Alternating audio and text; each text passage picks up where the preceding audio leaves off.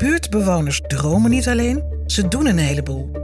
Een van de drijvende groene krachten in deze buurt is Manu Hartsuiker, bewoner van het eerste uur van de Valkenburgerstraat. Een van de dingen is uh, dat we het plan hebben ontwikkeld van het Amstel Eipark. Dat zie je hier op deze plaat. Um, ook in samenspraak met bewoners gedaan. Dus fotografen uit de buurt en grafische ontwerpers uit de buurt... die hebben allemaal geholpen om dit beeld te maken. Uh, want het plan is eigenlijk om de hele straat te vergroenen. Um, en daarmee zijn we ook naar buiten getreden. Dus ook naar de gemeente en ook naar het Knowledge Mile... waar ik al, eigenlijk al vrij lang lid van was...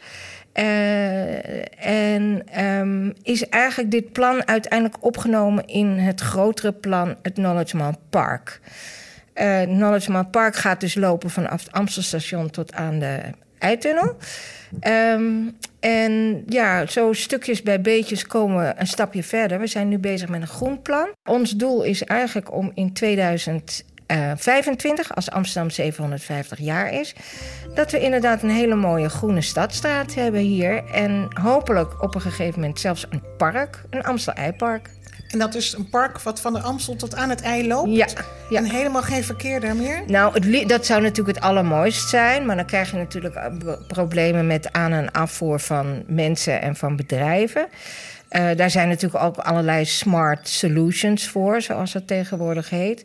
Um, maar het moet in ieder geval niet meer die doorgaande weg zijn, wat het nu is. Hè. Er gaan iets van tussen de 24 en de 30.000 auto's per dag door die straat heen. Dus dat is gewoon veel te veel, afgezien van de snelheid. We zijn nu ook bezig om een buurtkrant, uh, of een krant van bewoners door bewoners te maken.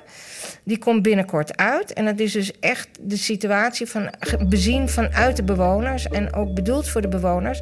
Maar eigenlijk ook bedoeld voor andere mensen. Dus ondernemers, maar ook mensen bij de gemeente, ambtenaren, wethouders. Zodat men echt een keertje kan zien wat het perspectief is van de bewoners. En waar kunnen we die krant krijgen? Nou, de bewonerskrant uh, kan besteld worden of opgevraagd worden via Het Perspectief. Dat is de naam van de krant. Het oudestad.nl. En oude stad schrijf je gewoon oude en stad met dt.nl.